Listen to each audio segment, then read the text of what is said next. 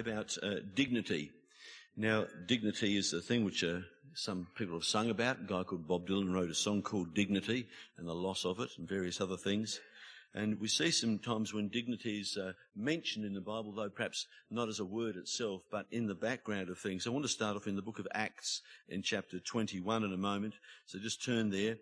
Um, in this situation here, we find that the apostle Paul, um, who never heard anybody after he was baptized and spirit filled, before that he was lethal, that uh, he had been accused of doing some terrible things by the Jews to the Jews and which against the law. And um, he was here to defend himself many times, and we'll see that he did on many occasions. We're going to look particularly at the way he defended himself.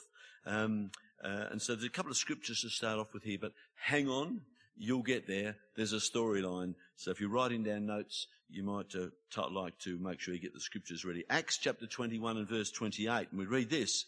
And this is the accusers, they were saying, crying out, Men of Israel, um, this is the man that teaches all men, is talking about Paul, uh, all men everywhere against the people. I don't think he came down to Australia at any stage or to the United States of America, but as far as they was concerned, uh, all men everywhere against the people and the law, it's the law of Israel, and this place, and further brought Greeks also into the temple and has polluted this holy place.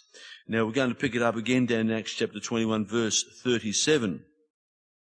Uh, Paul tries to make a way to speak to the crowd who were quite angry because they'd been raised up by these false accusations and so on. And it says in verse 37, And as Paul was to be led into the castle, he said unto the chief captain, May I speak to thee? Who said, Canst thou speak Greek? Art thou not that Egyptian which before these days madest uproar and led us out unto the uh, wilderness 4,000 men that were murderers? Isn't amazing? Rumours get started and somebody makes something up and before you know it, it's fact. And that is true of uh, him here and true of us probably sometimes. But Paul said, I am a man which am a Jew of Tarsus, a city in Cilicia, a citizen of no mean city. That means it was fairly large. And I beseech thee, suffer me to speak to the people. And when he had given him license, Paul stood on the stairs and beckoned with the hand unto the people. And when there was made a great silence, he spoke unto them in the Hebrew tongue. That's very important. He spoke to them in the original language of the Hebrews. He just didn't speak in the Greek or the language, whatever was being spoken around the place, but he spoke in the Hebrew tongue. So, men and brethren, chapter 22 verse 1. Men and brethren and fathers, hear ye my defense, which I make now unto you. And when they had heard that he spoke of the Hebrew tongue to them, they kept the more silence. And he said, I am verily a man which am a Jew, born in Tarsus, a city in Cilicia, yet brought up in the city at the feet of Gamaliel, and taught according to the perfect manner of the law of the fathers, and was zealous towards God. And you all are this, as you all are this day. And I persecuted this way, means this Christian way, unto the death, binding and delivering into prisons both men and women so he confesses what he'd done. He'd got the Christians and he took them into prison and even had them killed. And then he tells of the vision and the subsequent conversion uh, on the road uh, as he was uh, um, road to Jericho, etc., etc. So when we read here that uh, he had told them the story about how he got told about the things of the Lord, and it, now he starts speaking, and here comes what we call a sword that breaks the camel's back in this particular time. Acts chapter 22 and verse, two, uh, verse 19 says, been through a lot of stuff, and he says here, and I said, because the Lord had said, I want you to go to your own people. And it says, Lord, they know that I imprisoned and beat in every synagogue them that believed on thee. And when the blood of thy martyr Stephen was shed, uh, I also was standing by and consenting to his death and kept the raiment or the clothing and the coats of them that slew him. And he, and he said unto me, that's the Lord said to me, depart, for I will send thee far hence unto the Gentiles. Now these were Jews. And to have a person, a, a Jewish person to be sent to the Gentiles was sort of like a, a red rag to a bull, really. What are you doing? And they said, and they gave him audience unto this word. They listened to him right up until then. And then they lifted up their voices and said, Away with such a fellow from the earth, for it is not fit that he should live. So these guys are pretty stirred up at this particular stage. We'll keep on reading. We'll go to chapter 22 and verse 24. I, I had a note in my thing here when they said, you know, it's not for him, not fit for that he should live, etc. It's almost like saying it's just not British. We don't do that. And, the, um, and, and, that's the way it was over there at those times too. Uh, chapter 22 verse 24, the chief captain commanded him, that's Paul, to be brought into the castle and bade that he should be examined by scourging, that means by whipping, that he might know whereof they cried so against him. He wanted to know why the Jews were so annoyed with him. And as they bound him with thongs, means ropes, Paul said unto the centurion that stood by, it is, is it lawful for you to scourge a man that is a Roman? And uncondemned. Oh, this is a bit of a worry. You're going to whip a Roman who hasn't even been judged yet? They didn't know he was a Roman. When the centurion heard that, he went and told the chief captain, saying, Take heed what thou doest, for this man is a Roman. And uh, eventually, because of the Greek judicial system demanded certain processes to be followed, uh, Paul was given the opportunity, uh, in this case, to put to King Agrippa, to talk to King Agrippa about what had happened. So pick it up in chapter 26, Acts chapter 26 and verse 1. Because King Agrippa had said, I want to talk to this guy, because his wife uh, had, had been a, was a Jew as well. And he says, I want to speak to this guy in verse 26, verse 1 of 26, then Agrippa said to Paul, Thou art permitted to speak for thyself. Paul stretched forth his hand and answered for himself, I think myself happy, King Agrippa, because I shall answer for myself this day before thee, touching all things whereof I am accused of the Jews. And you can read on there how he tells his story again, and uh, it gives a different story to what the Jews had told. Chapter 26, verse 19. Whereupon, O King Agrippa, I was not disobedient to the heavenly vision because the Lord had told him to go out and preach the gospel, but showed first unto them of Damascus and at Jerusalem and throughout all the coasts of Judea and then to the Gentiles that they should repent and turn to God and do works meet or worthy of repentance. For these causes the Jews caught me in the temple and went about to kill me, having therefore obtained help of God. I continue unto this day, witnessing both to small and great, saying none of the other things than those which the prophets of Moses did say should come. Verse 23 that Christ should suffer and that he should be the first that should rise from the dead and should show light unto the people and to the Gentiles. Uh, verse 24, and as they thus, he spoke thus for himself, Festus said with a loud voice, and Festus was the guy that looked after the treasury, Paul, thou art beside thyself. Much learning does make thee mad. But he said, I'm not mad, most noble Festus. It's hard to put those two words together. Noble Festus. I just can't see it. But speak forth the words of truth and soberness. Now that word, that phrase there, speak forth, is a single a Greek word. I'll pronounce it later on when I've been talking for a while. My mouth is lubricated enough. Uh, the online Bible for this word here is to speak out, to speak forth, or to pronounce.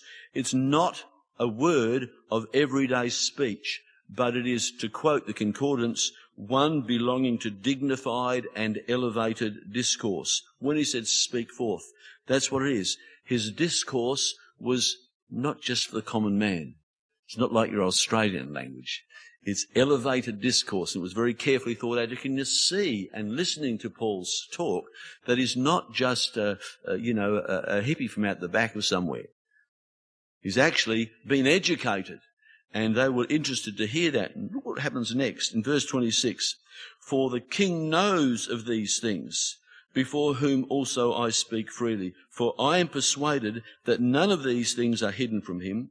For this thing was not done in a corner. King Agrippa, believest thou the prophets? I know that thou believest. Then Agrippa said to Paul, Almost thou persuadest me to be a Christian. Almost. Paul's words were dignified and they were persuasive. To have been so impressed by Paul's words, um, they must have been phrased appropriately for the situation. They had to be. There were certain rules and stuff. And they weren't the ravings of a man who was out of control and in, worried for his life or anything like that. They belonged to a dignified discourse. I want you to keep that thought in mind. We're going to look at it a bit further on too. Another one, go back to Acts chapter 2. Now, Acts chapter 2 is telling all about the day of Pentecost when the, uh, those who followed Jesus first received the Holy Spirit.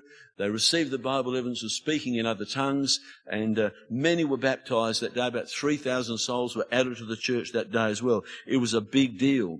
But before that extra baptisms and so on happened here, the disciples had received the Spirit, about 120 of them, and they all spoke in tongues. And then uh, we hear Peter speaking, verse 14. Peter, standing up with the eleven, lifted up his voice and said unto them, the eleven were the eleven disciples who were there, and said unto them, You men of Judea, and all ye that dwell at Jerusalem, be this known unto you, and hearken to my words, or listen to my words. I just want to quote that little, that, that simple statement there. The word said, the second part, Peter standing up, lifted up his voice and said, is the same word we heard speak of before there. The word said, it means to speak forth. And it's the same word exactly. Peter spoke with Holy Spirit infused words and they had dignity and they were clear. And you read on in the rest of that passage there after uh, this where Peter is speaking to the uh, Jews in the area. All the Jews had come from all sorts of nations to celebrate the feast of Pentecost. And Peter was speaking to them, a simple fisherman, and he spoke to them with words which they understood. Let's go to verse 1 of chapter 2. When the day of Pentecost was fully come, they were all with one accord in one place. And suddenly there came a sound from heaven as of a rushing mighty wind, and it filled all the house where they were sitting. And there appeared unto them cloven tongues like as a fire, distributions of languages, cloven tongues. That's what the tongues means, glossolalia, languages Cloven tongues like as a fire, and it sat upon each of them, and they were all filled with the Holy Ghost, and began to speak with other tongues as the Spirit gave them utterance. The word utterance, interestingly, is the same Greek word exactly. To speak forth, to say. Now, I've got some Greeks with us, and they'll tell me if I'm right or wrong here, and so I'll spell the word for you. A P O P T H, uh, so I'll start again. A P O P H T H E G G O M A I. I won't tell you what it says, I'll just spell it for you, okay?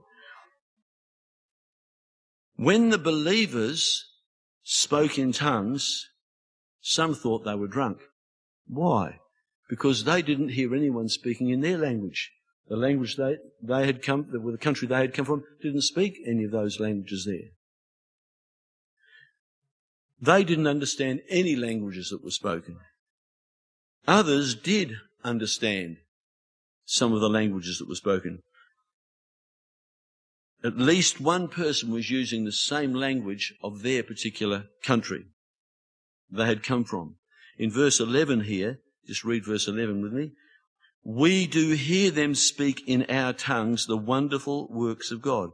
So they weren't just rattling on and making uh, babbling, etc., as some even religious groups would suggest.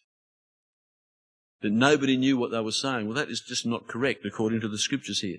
Some people knew. They were speaking in languages of other countries, other nations. I just wonder if we might grab a place in history here and say there was possibly someone speaking Australian. What do you think, Mike? Possible? He agrees with me. Helga's shaking her head from side to side. Who knows what languages they were? The Bible says we speak in tongues of men and of angels. Anyone heard any angels speaking recently? Maybe some of you have. I'm not saying you haven't. But the Bible says we speak in tongues which we don't understand.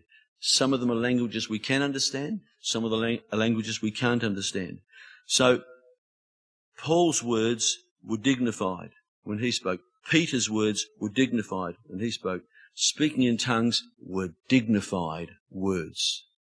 Elevated discourse, it says in the discussion statement I read. Elevated, higher level talking. Not words of everyday speech, but they were dignified. So, our preaching, our teaching, our witnessing, the operation of the spiritual gifts, our prayer in the Spirit, our understanding of God's Word is the same. It's dignified. It's higher level than ordinarily. The Lord, by the Holy Ghost, is able to and has moved in us in ways which are powerful and elevated. They're more powerful than we can even imagine. I've often sat down with people and said, Isn't the Lord great? And we've all got stories to tell, haven't we? Haven't we all got stories to tell about how great the Lord is? God is so amazing. I sit and listen to people speaking in tongues sometimes. I'm just staggered by the variety, but by the clarity of the tongues which we hear. That God is working in our life to do something beyond human thinking or beyond human ability or endeavour. Would you go with me, please, to 1 Corinthians chapter 14?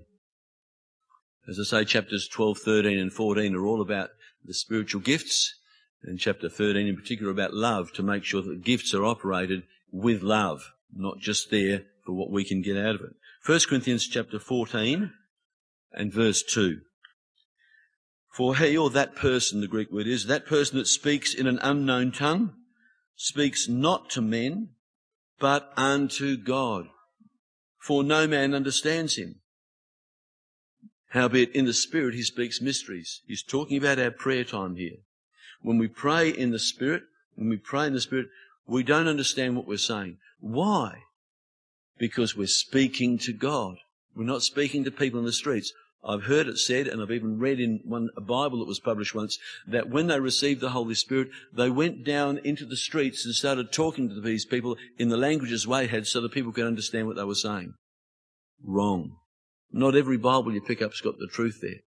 The people received the Spirit in the upper room, and people wondered what was happening. And so, the Spirit speaks mysteries. We are not supposed to understand what a person is speaking in the language. It may happen that you do. But it's not what they're set up for. It's there to demonstrate that a miracle is happening here. This person is speaking in a language of another country. Whether it's still around today or not is irrelevant.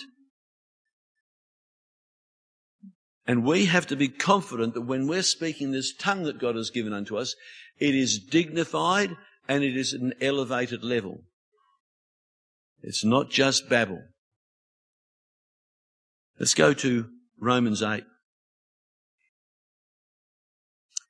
Once we get filled with the Holy Spirit, God changes us. He changes our spiritual state. We get changed from natural to spiritual, from carnal to spiritual, from sinner to saint, from going the wrong way to going the right way.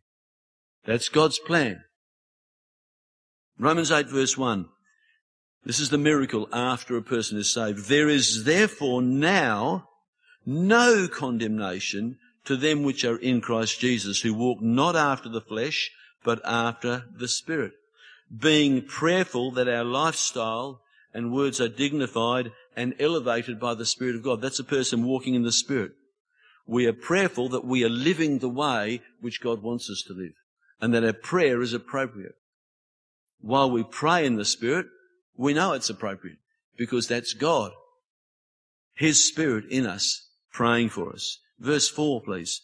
That the righteousness of the law might be fulfilled in us who walk not after the flesh, but after the Spirit. So the righteousness which was supposed to come by the Old Testament law, if people did everything as they were supposed to, and these things were a picture or a type of what was still to come, in Jesus Christ. The righteousness which came by keeping the law is fulfilled in us by the Spirit because Christ gave his life that we might be filled with his righteousness. Christ fulfilled the law.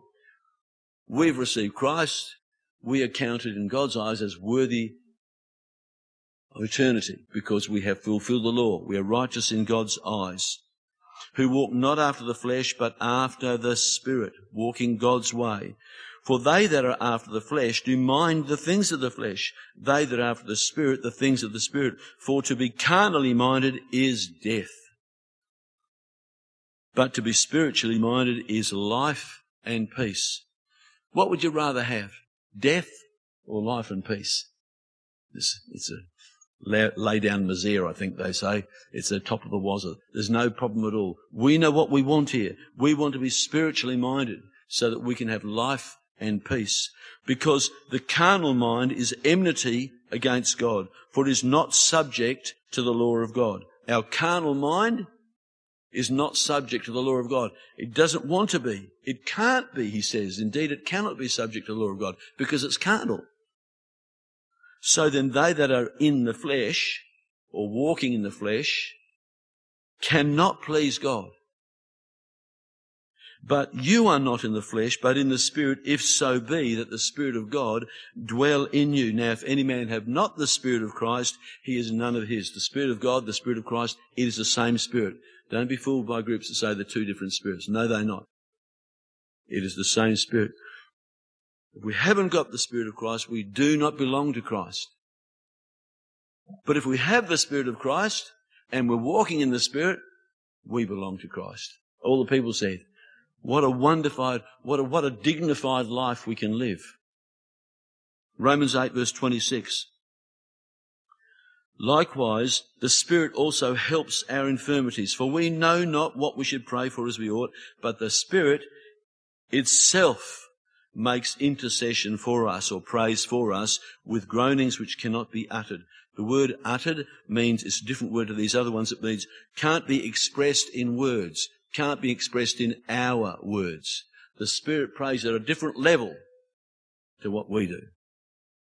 And he that searches the hearts knows what is the mind of the Spirit because he makes intercession for the saints according to the will of God. That is, the Spirit makes intercession for us according to God's will. And we know that all things work together for good to them that love God, to them who are called according to His purpose. We've been called according to God's purpose. He set a system in place. And one of his systems, systems was that Christ was going to die for the sins of all mankind and those that received that wonderful spirit that he gave out were called. He's the ones who's been calling those that want to follow him. And so predestination was established. The Lord says, whoever does what I've asked them to do, they're going to be saved. Okay? They're the ones who are going to be saved. He didn't make us believe. That's not what predestination means. It means He set the rules in place and it was up to whoever decided to follow the rules, they would be the ones who are going to make eternal life. When we speak in tongues, we are speaking eloquently in God's view. It's a perfect explaining to the Father what our needs are. It's a perfect praise to God to thank Him for what He's done.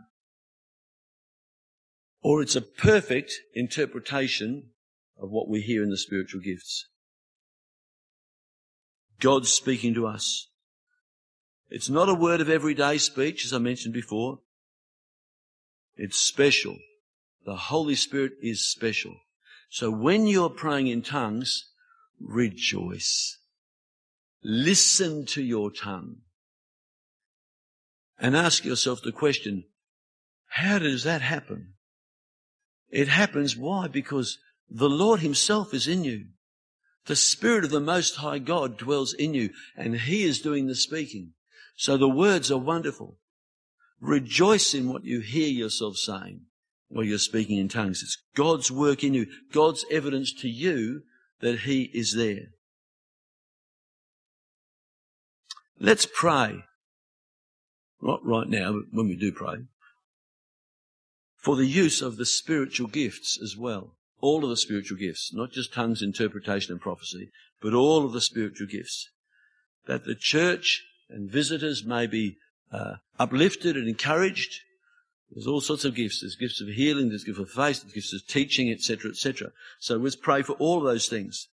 That uh, our visitors and we may be convicted in our hearts and our thoughts about what we hear, about what we read, about what we see, about what we do, about what we see others do, to follow Jesus Christ.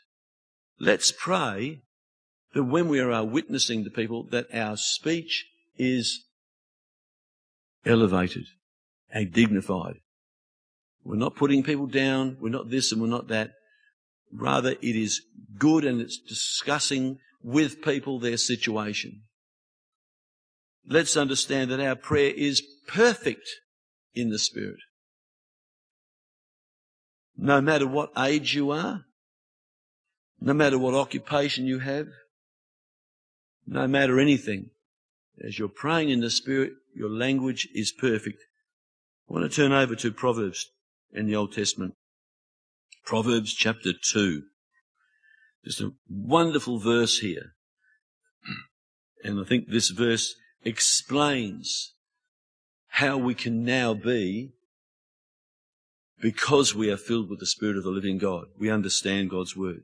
Proverbs 2 verse 1, let's go. My son or my daughter, my child, in other words, if thou wilt receive my words and hide my commandments with thee, don't let anyone steal it, so that thou incline thine ear unto wisdom and apply thine heart to understanding.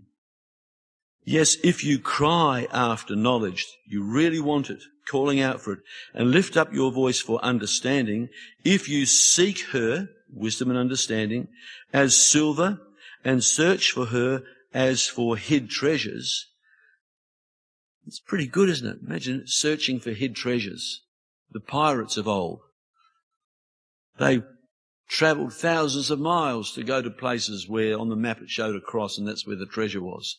And we are told, let's search for the wisdom and the knowledge of God in the same way. We search for it and search for it. We read our Bibles, we pray, we discuss with other people. What does this mean? We want the wisdom. Then shalt thou understand the fear of the Lord and find knowledge of God. For the Lord gives wisdom. Out of his mouth comes knowledge and understanding. He lays up sound wisdom for the righteous. He is a buckler to them that walk uprightly. He keeps the paths of judgment and preserves the way of the saints. Then thou shalt understand righteousness and judgment and equity. Yea, every good path. When wisdom enters into your heart and knowledge is pleasant to thy soul, discretion shall preserve thee, understanding shall keep thee, to deliver thee from the way of the evil man, from the man that speaks froward things or lying things, false things. This whole passage out of the Old Testament, probably around about 900 years before Jesus was on the scene here, screams of people who are looking for integrity, for truth, for righteousness, for elevated discourse, something which is higher than the common persons. The Holy Spirit is power. And all the people said, the Holy Spirit in us is power. He inspires us to live according to His power, His authority and His wisdom. I suggest to you that walking in the power of the Spirit of God is exactly what our Heavenly Father wants, because that's exactly what Jesus Christ did. And we are encouraged to live like Christ is. Like Christ did. In 1 John 4 9, don't turn to it, I'm just going to quote it. In this was manifested the love of God toward us because that God sent his only begotten Son into the world that we might live through him. So we live through Christ. And we find that if we do live through Christ, things go well for us. And all the people said, be dignified. God bless. Thanks.